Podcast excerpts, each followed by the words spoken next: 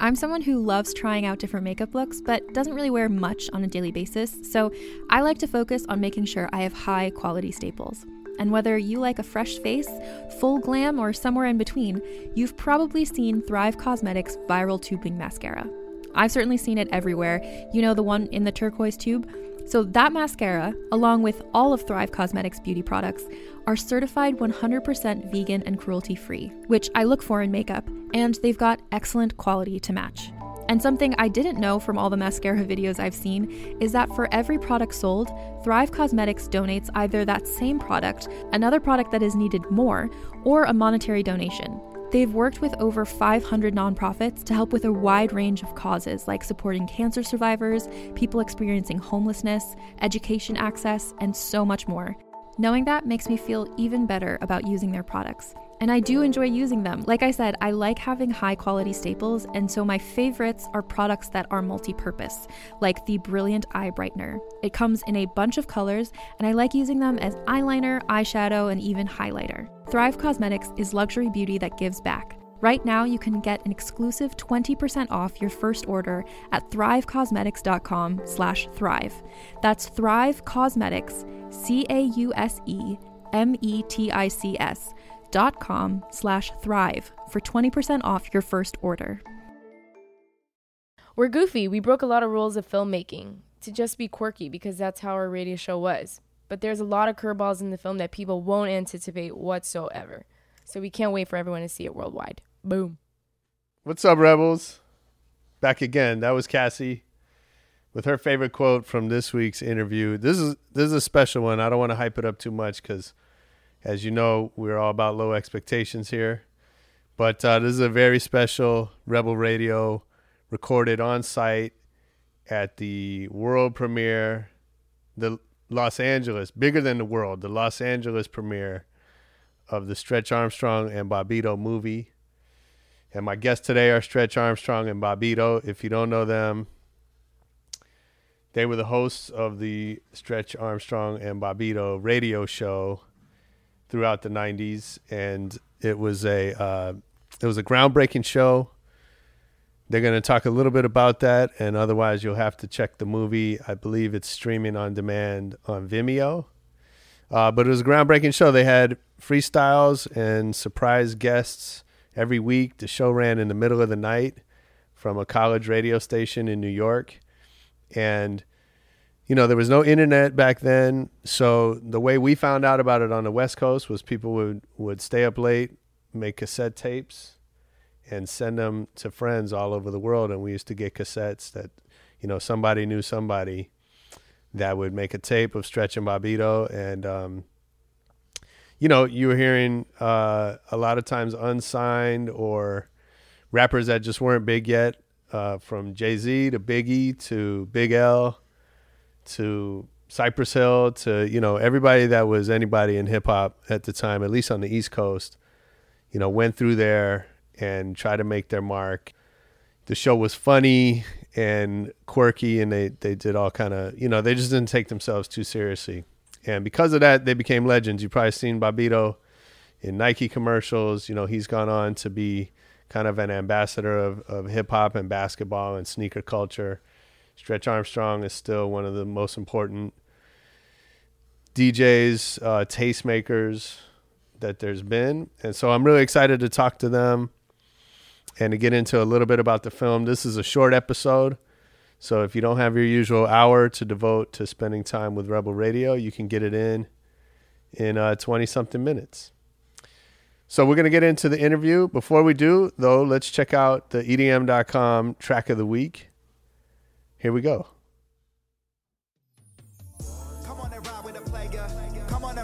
Boss.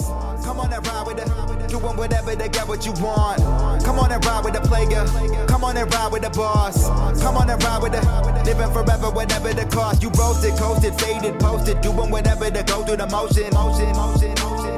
Doing whatever to go through the motion. You roasted, toasted, faded, posted. Doing whatever to go through the motion. Motion, yeah, yeah. Doing whatever to go through the motion. If you ready for the fortune and fame with a portion arranged, then count me in. Whipping around every cul-de-sac, wondering just what town we in. We bound to win. Count my cash by the thousand, I'm sipping my goose by the gallon. Cause my money used to be low, but it's piling. Gotta be stacking it high as a mountain. Better ride it with the click right now. Size scouts, and I better hit a Vic right now. Got your bitty on my hip right now. Try to get a naughty on my dick right now. Like, wow, you ain't seen nothing like Crack how I spit with the flick of the wrist. Keep it popping, my cash when I'm in. Chris while I'm stacking my chips.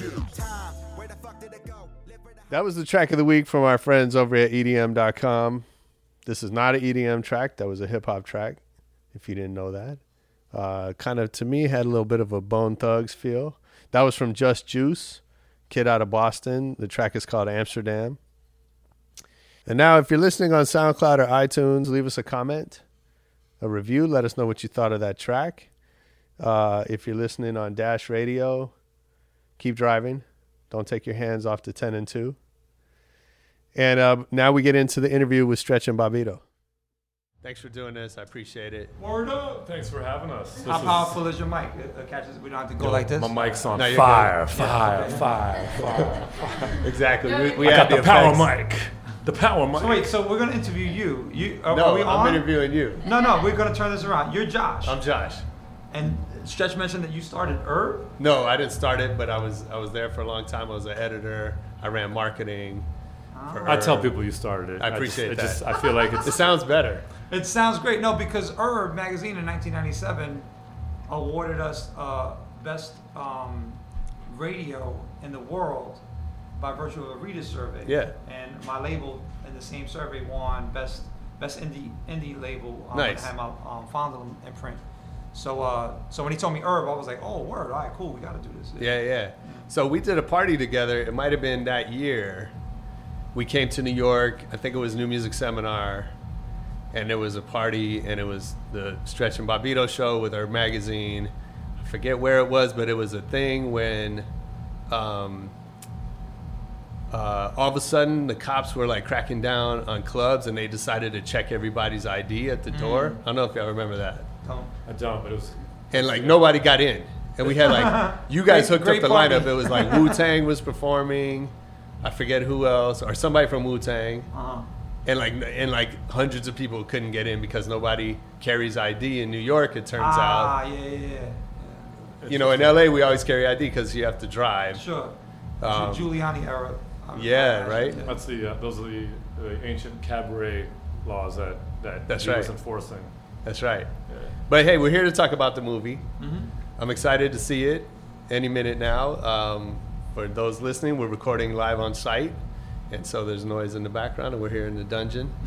but um, tell me why, you know, after you've been off radio for so long uh, and off doing other projects, why this movie now?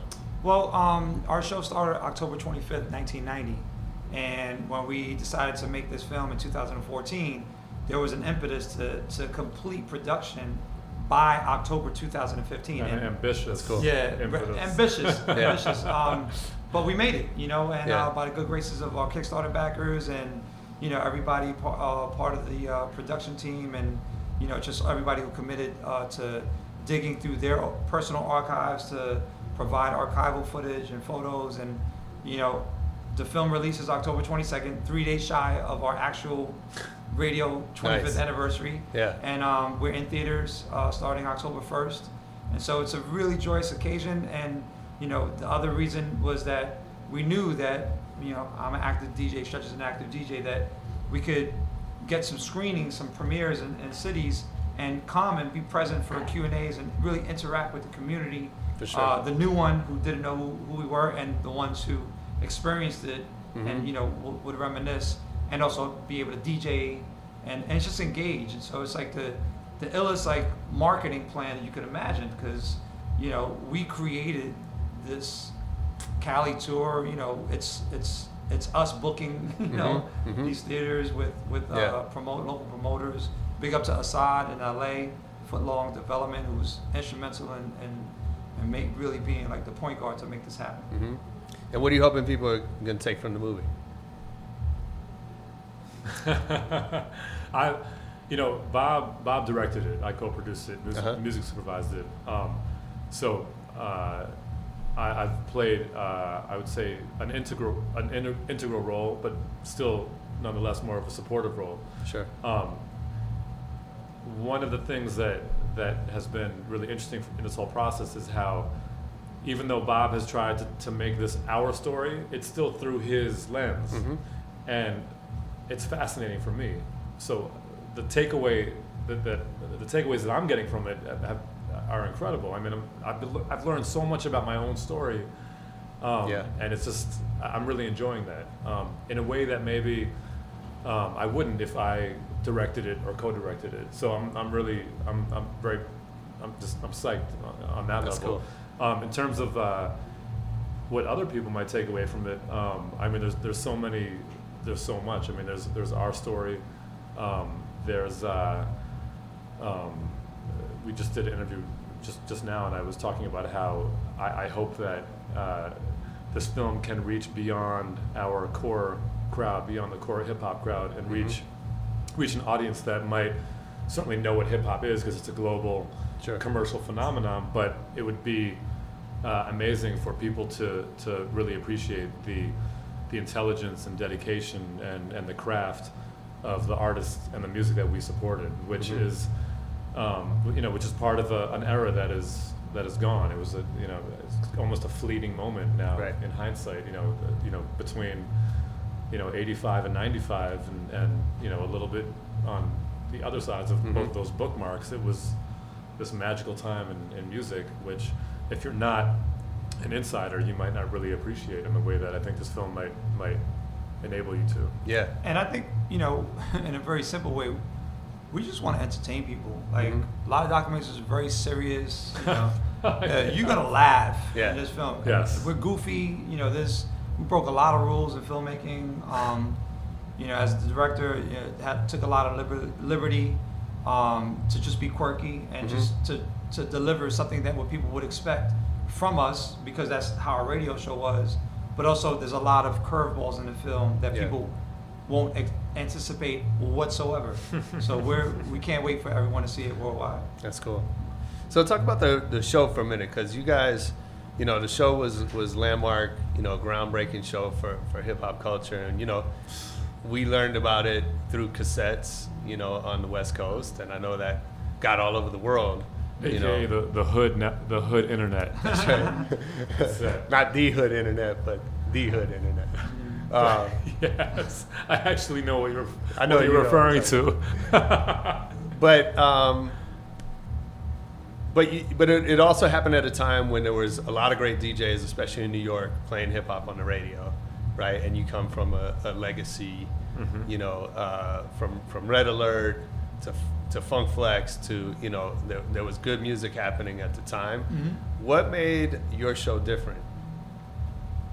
I think uh, as on-air personalities, we didn't try to be anybody but ourselves, Mhm. um, and we both came from a very different perspective. Uh, um, and, you know, in that I went, I attended Wesleyan University, a liberal arts college. Stretch was at Columbia.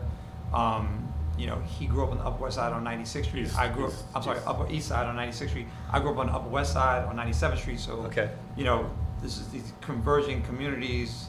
You know, very multiracial, multicultural background, uh, uh, colorblind, if you will, in, Mhm. in, in the presentation. Um, and I think ultimately, the base was just to, to create a really good cassette that we can listen to the next day, as, Yeah. as, as innocent as it was. Yeah. And so we didn't care if the artist was signed or unsigned or, you know, platinum or whatever. We just invited the best artist and Stretch played the best music. And I tried to find the best demos. Mhm. Um, and that's, that's how it, it, it, that's how it got carved out. The Nice. show was never a vehicle for any kind of ambition other than to make a great show. Mhm. So we weren't. Obviously, we, we knew people at labels. When I met Bob, he was working at Def Jam. He was in the industry. We knew people in the industry. We, we befriended people in the in the industry, but it was never. Um, we were never part of that. That. That game. Right. We um, and and thankfully, labels got that, promoters got that. They didn't really pressure us. They were like, "Here are the records. Do what you're gonna do with them." Yeah. But it was never about, "Oh, we got the show. Let's leverage that into something else." It was the show was the end. Mhm. That was what we wanted. Just Yeah. a, an perfect. incredible listening experience, and um, you know, week in week out for for many years. Yeah, yeah. So going back to the hood internet, you know, part of what made the show magical for those of us again not in New York is that you had to find it. You had to, you know, you kind of had to know about had to, it. you had to dig for it. Absolutely. It was like digging. So you know, uh, thinking about the way it is today with with the internet, um, you know, how does that how does that change the discovery of stuff like that? And could could could something like your show happen today? No, I absolutely don't think. And we've been asked this question time, time. and time this and is time this again. is the this is the one Um, common thread between that right? uh, Yeah, yeah. every Yeah. interview. Yeah. but um, All I, right, I we'll, think we'll just strike it then. yeah. No, you want to be different. Yeah, yeah.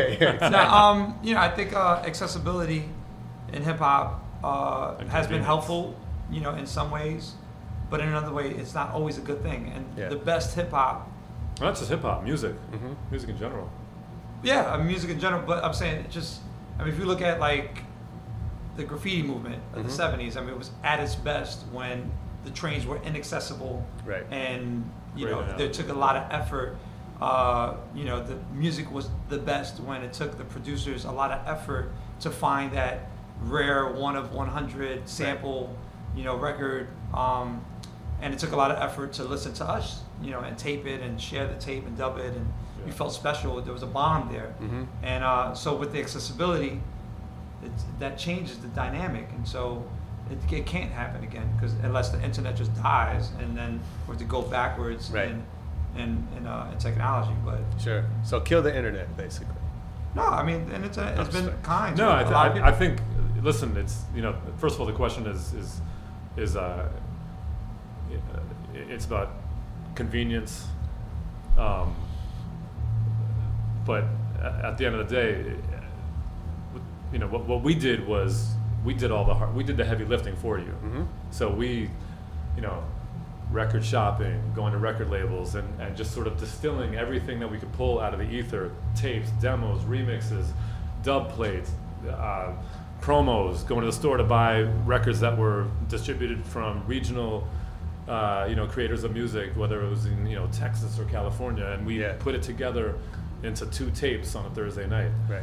Um, now, you know, I think it, it's it's really on the individual. If they're really curious about searching, they can because of the internet, and you Mhm. can search the whole world.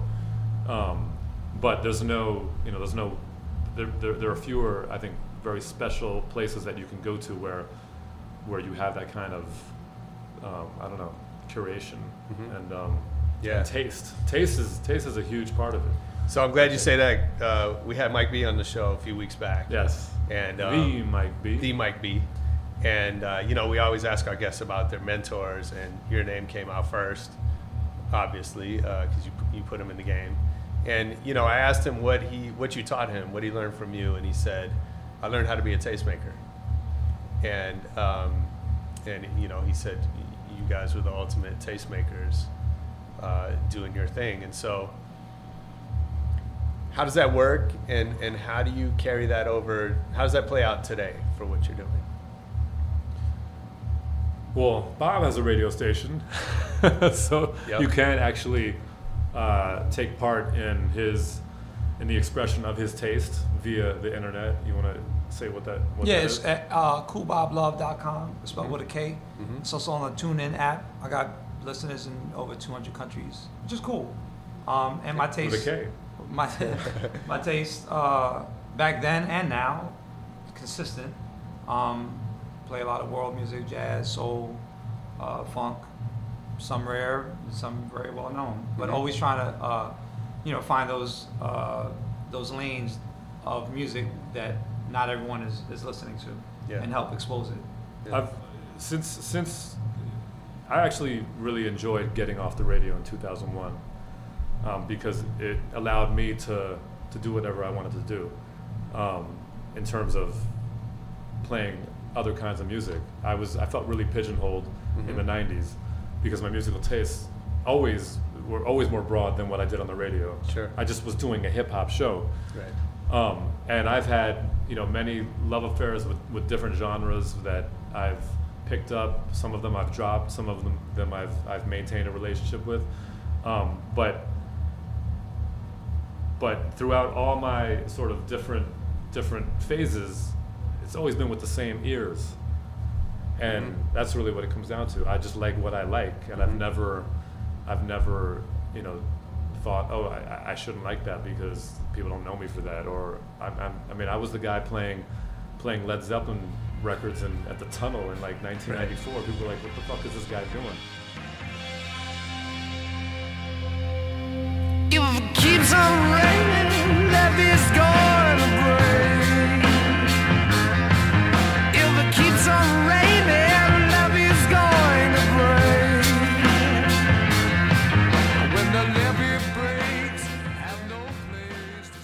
So what excites you now, musically? Um, that, that's a hard question to ask without looking at my my computer because it's it's it's really all over the place and Yeah. and you know one week I might be you know listening to 80s hip hop or like you know going through um, just scouring the internet for for rare roots reggae records or or I mean it's just it's all over the place Mhm. and and uh, and that's you know that's that's one of the that's one of the joys of, of having an, an open mind and Right. and and that's and that's what the fuck is going on right here. So, Bob, I know you you kind of took uh, your influence into other areas, and I think in some ways we're, we're responsible for helping spread hip hop culture beyond music, right, into sneakers, into sports, and you know, bringing that. Uh, you know, I think from day one we've always said hip hop is a, it's a lifestyle, it's an attitude. It's you know goes way beyond music, but but you really brought that to life in a lot of ways. Um, now, you know, I think when we look at at culture, we just see hip hop's influence on pop culture on a worldwide scale, but it feels very different than uh, when it was kind of its own little subculture.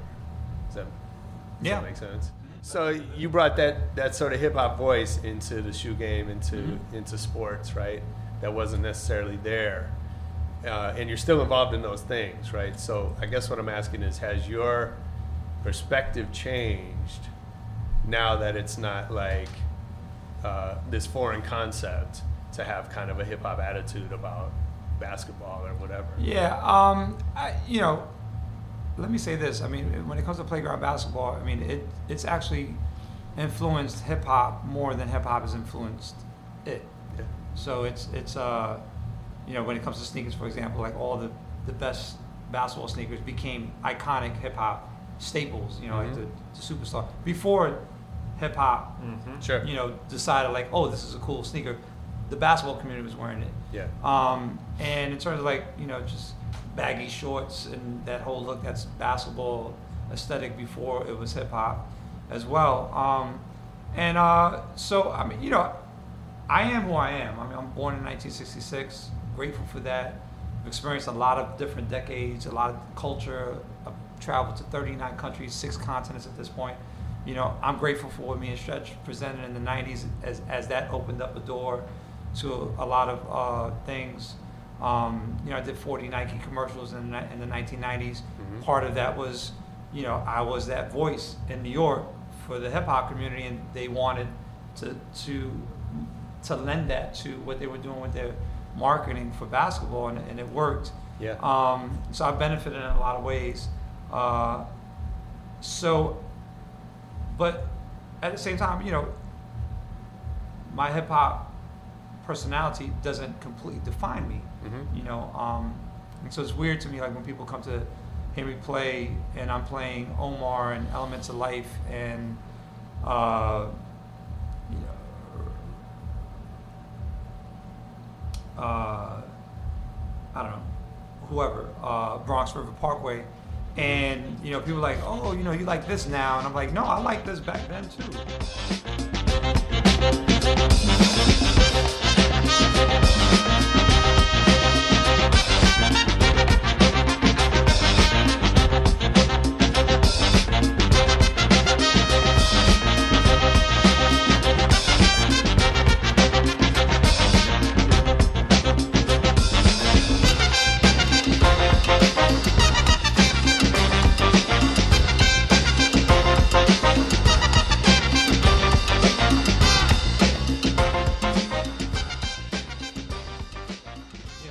Playing this stuff back then in the '90s as well, but Yeah. I just got known for hip hop. But that's never been the, the only side of me. Ditto. Nice. Poli- poli- politic ditto. I mean, Okay, well, I know we're almost out of time. We got to get to see this movie. Great. Um, so you know, Rebel Radio, our show is really about entrepreneurship in in DJ culture and in hip hop and in the underground culture, period. And so, uh, you know, when we do the full length interview, we get really into that and how you build your career out of doing what you love. But um, but maybe you could just kind of tell us how have you guys made the partnership work? I mean, you, you essentially have had a business that's lasted decades, Yeah. with some breaks. But um, how, how does that work? Well, um, I'll just speak on that because this is my second film. My first one was doing in the park, pick up basketball NYC, which was co-directed by Kevin Couliau. Yep. Um, and that was a DIY project to the fullest.